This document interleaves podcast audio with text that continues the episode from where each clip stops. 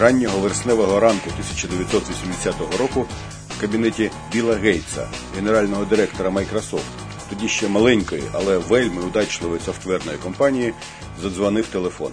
На дроті був Стів Балмер, технічний директор. Біле, мені телефонують ті хлопці з IBM і запитують, чи можемо ми поставити на їхній портативний комп'ютер не тільки Basic, а й операційну систему.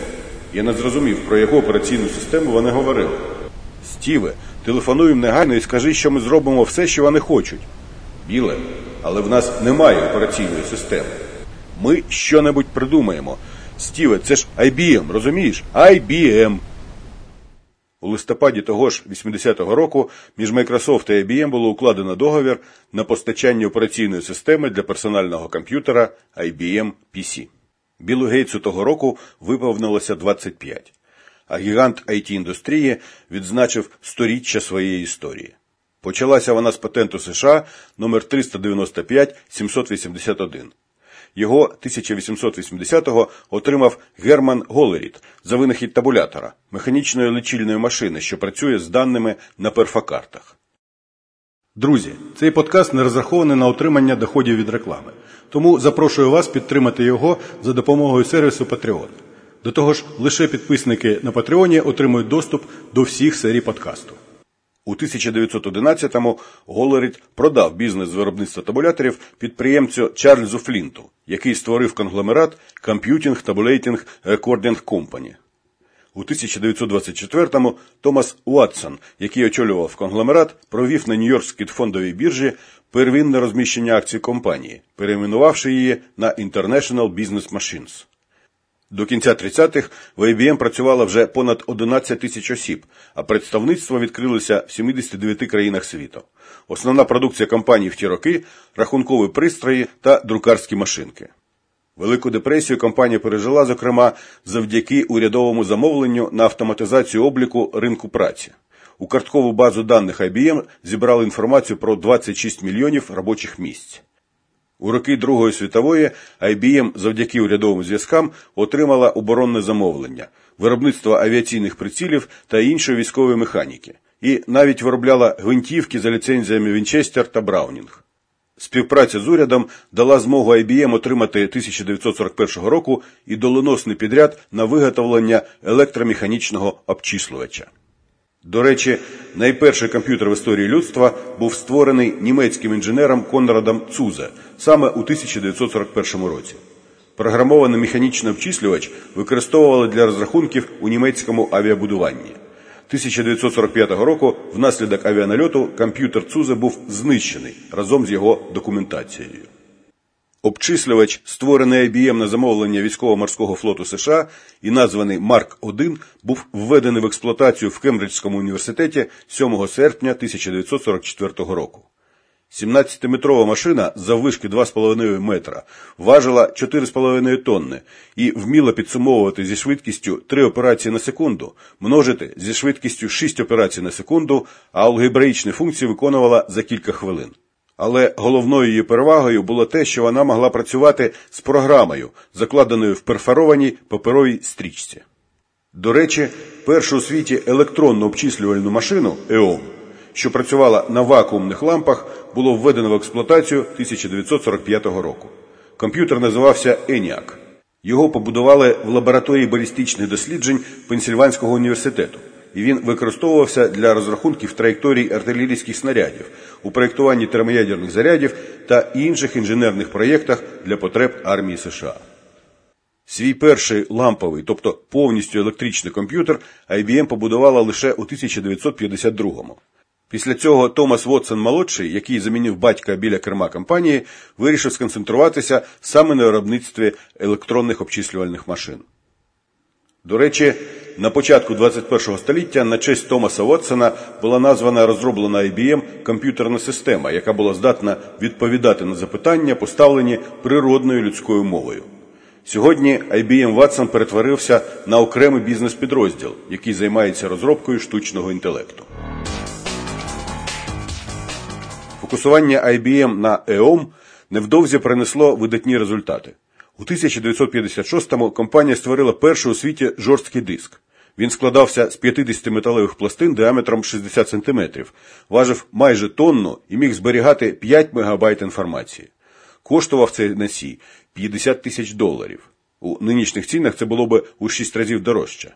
Тому IBM здавала жорсткі диски в оренду за 3 тисячі доларів на місяць. Диск зберігав великі програми незрівняно надійніше, ніж перфострічки, і головне, забезпечував майже миттєвий доступ до будь-якого записаного на ньому файлу. Розповідаючи про новий пристрій, один з розробників, який ще пам'ятав виробництво гвинтівок в IBM, сказав: він працює надійно, як Вінчестер. Так з'явилася неформальна назва для всіх жорстких дисків у світі. До речі, першу в континентальній Європі електронну обчислювальну машину розробили в Київському інституті електротехніки Академії наук УРСР і ввели в експлуатацію за два роки до появи електронного комп'ютера IBM 6 листопада 1950 року в будівлі колишнього монастиря у Феофанії на околиці Києва. У 1957-му група програмістів під керівництвом Джона Бекуса розробила мову Фартран, що дала змогу спілкуватися з машиною не в двійковому коді, а англійською. На багато років Фортран стала однією з найпопулярніших мов програмування. У 1959-му в IBM з'являється перша EOM на транзисторах. Швидкодія машин зростає, а розміри зменшуються в рази. Завдяки Фортран радикально прискорюється програмування. Клієнти, а це були тоді насамперед оборонні відомства, завалили компанію замовленнями. Тоді та у Томаса Вотсона і з'явилася ідея, що привела галузь до революційних змін, а компанію до абсолютного лідерства на ринку. Сьогодні це можливо не просто уявити, але в ті роки комп'ютери будували так само, як карети у 19-му або будинки до початку ХХ століття. Кожен за унікальним проєктом під конкретні завдання конкретного замовника. І вже наприкінці 50-х це призвело до проблеми розвитку комп'ютерного парку. Нові машини були несумісні зі старими, вони просто не могли обмінюватися даними і програмами. Томас Вотсон протягом п'яти років вклав 5 мільярдів у розробку рішення, що дало б можливість усім комп'ютерам IBM, незалежно від потужності і призначення, розуміти одні й ті самі програми та користуватися однаковими периферійними пристроями, моніторами, накопичувачами, пристроями вводу-виводу. Це був найбільший дослідницький проєкт у США тих років після космічної програми Аполлон. Рішення, згодом назване масштабована архітектура, лягло в основу сімейства електронно-обчислюваних машин систем 360, виробництво якої почалося 1964-го. Для глави IBM це був насамперед комерційний крок. Він розраховував у такий спосіб закріпити за собою клієнтів, які могли купити недорогу малопотужну машину, а після безболісно перейти на нову та потужнішу, куплену в того самого виробника IBM. Компанія обіцяла покупцям, що написані для System 360 програми працюватимуть на всіх майбутніх EOM сімействах. І дотримала слова. Програми, створені в 60-х, запускаються і в найсучасніших комп'ютерах IBM System Z. Мільярдні інвестиції окупилися. До кінця 60-х IBM виробляла до 90% усіх американських комп'ютерів, а річний витраг компанії перевалив за мільярд. Повній монополізації ринку з боку IBM запобіг колишній співробітник компанії Юджин Амдал. Він, заснувавши у 70-му власну компанію, не став вигадувати оригінальну конструкцію, а підлаштувався під лідера ринку. Він випустив комп'ютер, який працював з тією ж самою периферією, операційною системою і відповідним програмним забезпеченням. Скоро і інші виробники перейняли стратегію Амдала. Так народилося поняття IBM сумісний комп'ютер. А Томас Вотсон, по суті, сформував галузеві стандарти і нову ринкову політику, якої згодом дотримувалося багато компаній, що претендують на провідні позиції. Зокрема, сьогоднішній лідер нової економіки Google, а також компанія Microsoft, яка саме завдяки співпраці з IBM стала софтверним гігантом.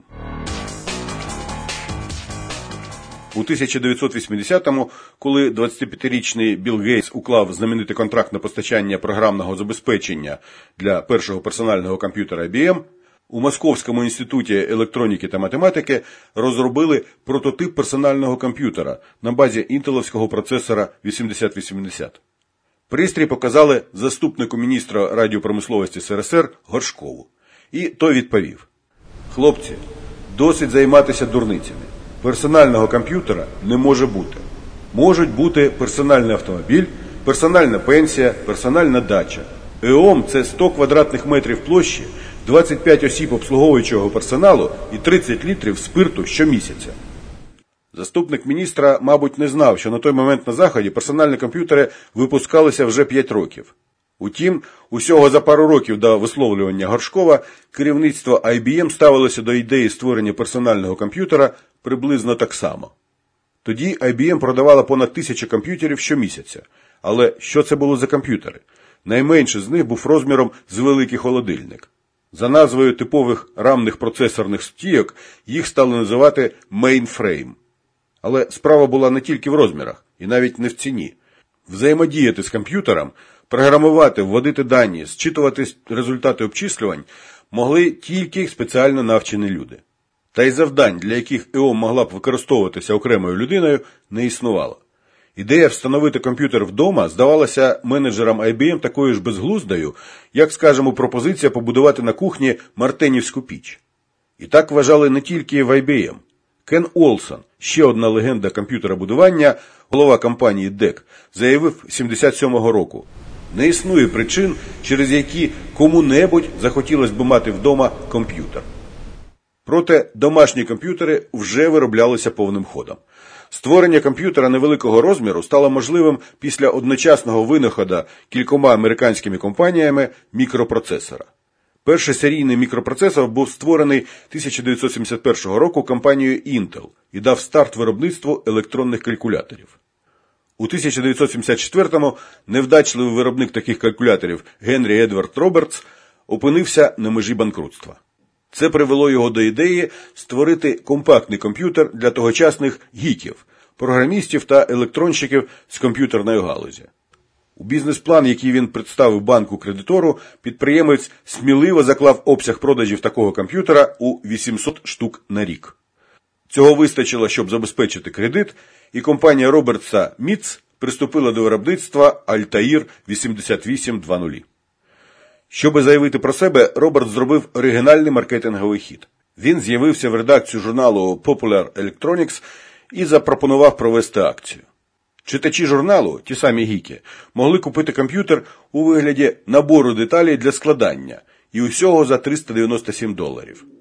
При цьому мікропроцесор Intel 8080, на базі якого був побудований комп'ютер, коштував у роздробі не набагато дешевше 360 доларів. На цьому тлі ціна Altair 8200 здавалася буквально мізерною.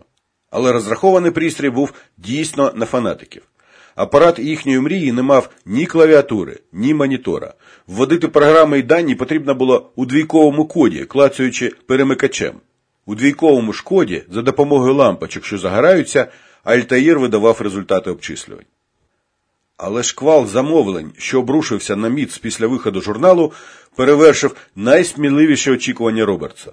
Попит виявився в 10 разів вищим за виробничу потужність його компанії. Успіх цього дивного пристрою підштовхнув цілу низку виробників зайнятися розробкою мікрокомп'ютерів, як тоді називали ці пристрої, і привів до появи двох майбутніх гігантів галузі, які наздогнали і перегнали за масштабом діяльності саму IBM. Саме з контракту на програмне забезпечення для Altair 8200 у квітні 75-го почалася історія Microsoft. А рівно через рік свій перший комп'ютер почала збирати Apple. Того року IBM теж оскоромилася в мікрокомп'ютерному сегменті. У 75-му році було створено модель 5120.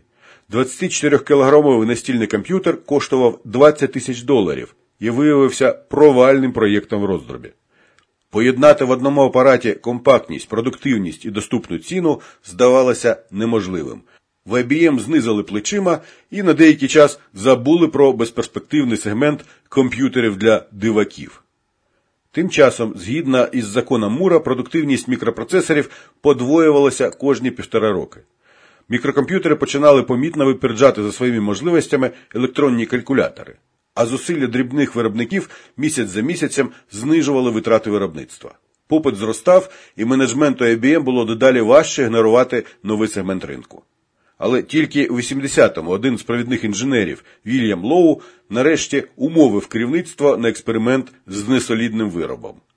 Зібравши команду з 12 людей і отримавши мізерний порівняно з масштабом завдання бюджет, Лоу пообіцяв правлінню за рік представити конкурентоспроможний настільний комп'ютер для невеликих підприємств і домашнього використання. Критерій конкурентоспроможності був поставлений простий. IBM хотіла продати 250 тисяч мікрокомп'ютерів за 5 років. Втім, досвідчений інженер Лоу, який домагався цієї можливості багато років, точно знав, за рік створити такий оригінальний комп'ютер ресурсами IBM неможливо. Була ця авантюра результатом тонкого розрахунку, жестом відчаю чи проявом азарту, експерти сперечаються донині. Але факт залишається фактом. Найбільший у світі виробник комп'ютерів створив свій найвідоміший продукт із чужих комплектуючих, доступних будь-якому учаснику ринку. Саме так, завдяки браку фінансування, з'явилася ідея відкритої архітектури, коли пристрій можна збирати з комплектуючих різних виробників, що відповідають єдиному стандарту. По суті, це був апгрейд ідеї IBM сумісних пристроїв. Навіть на вибір операційної системи група Лоу не стала морочитися, запропонувавши співпрацю одразу трьом софтверним компаніям, зокрема Microsoft. Звичайно, не можна сказати, що інженери IBM просто зібрали персональний комп'ютер з куплених на радіоринку деталей. Архітектура пристрою була багато в чому революційною, і головне, проєктувальники змогли придумати конструкцію, що поєднувала компактність, невисоку собівартість і досить пристойний функціонал.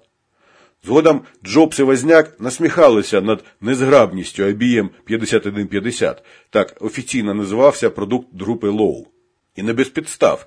Комп'ютер IBM багато в чому поступався продукції Apple тих років, але зато коштував утричі дешевше. Крім того, відкрита архітектура давала змогу обслуговувати, ремонтувати і модернізувати комп'ютер будь-яким стороннім фірмам, що виявилося принципово важливим для масового покупця. Маркетологи IBM назвали 5150 персональним комп'ютером.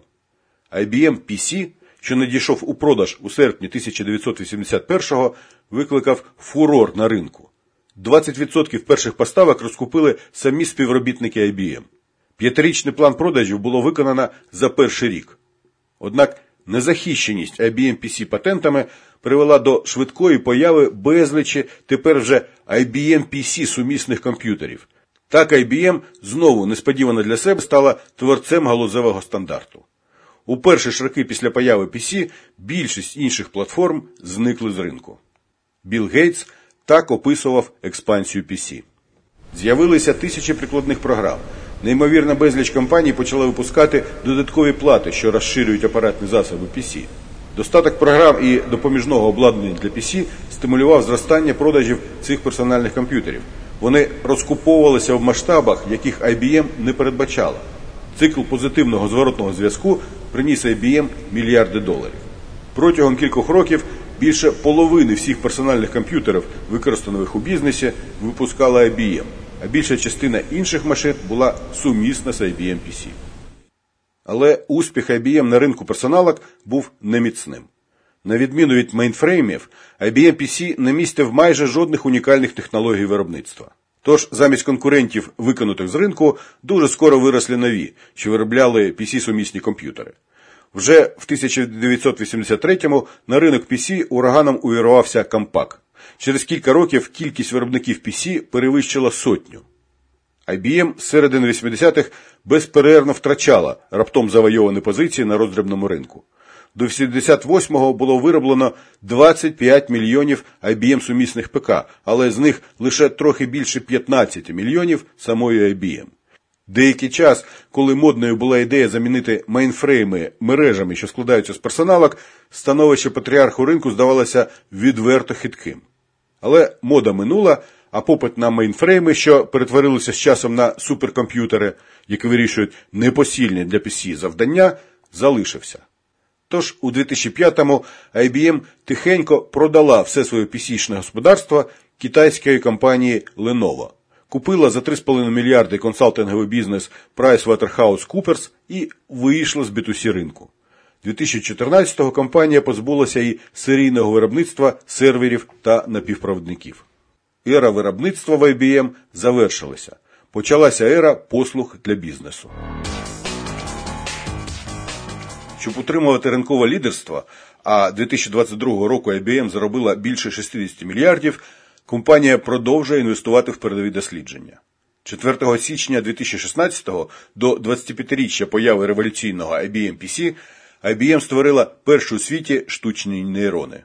У березні 17-го корпорація оголосила про створення першого у світі універсального квантового комп'ютера. 2018-го представники компанії презентували найменший комп'ютер у світі на той час розміром 1 на 1 мм. І, звичайно, компанія займає передові позиції в розробці штучного інтелекту. У серпні 2023-го IBM представила прототип аналогового чипа штучного інтелекту, який працює як людський мозок. Штучний інтелект не замінить менеджерів, але менеджери, які використовують штучний інтелект, замінять менеджерів, які цього не роблять. Так заявив комерційний директор IBM Роб Томас. Постскриптум. У березні 2022 року IBM заявила про зупинку своєї діяльності в Російській Федерації. Протягом року компанія скоротила 95% російського персоналу і збирається або продати, або списати залишки російських активів.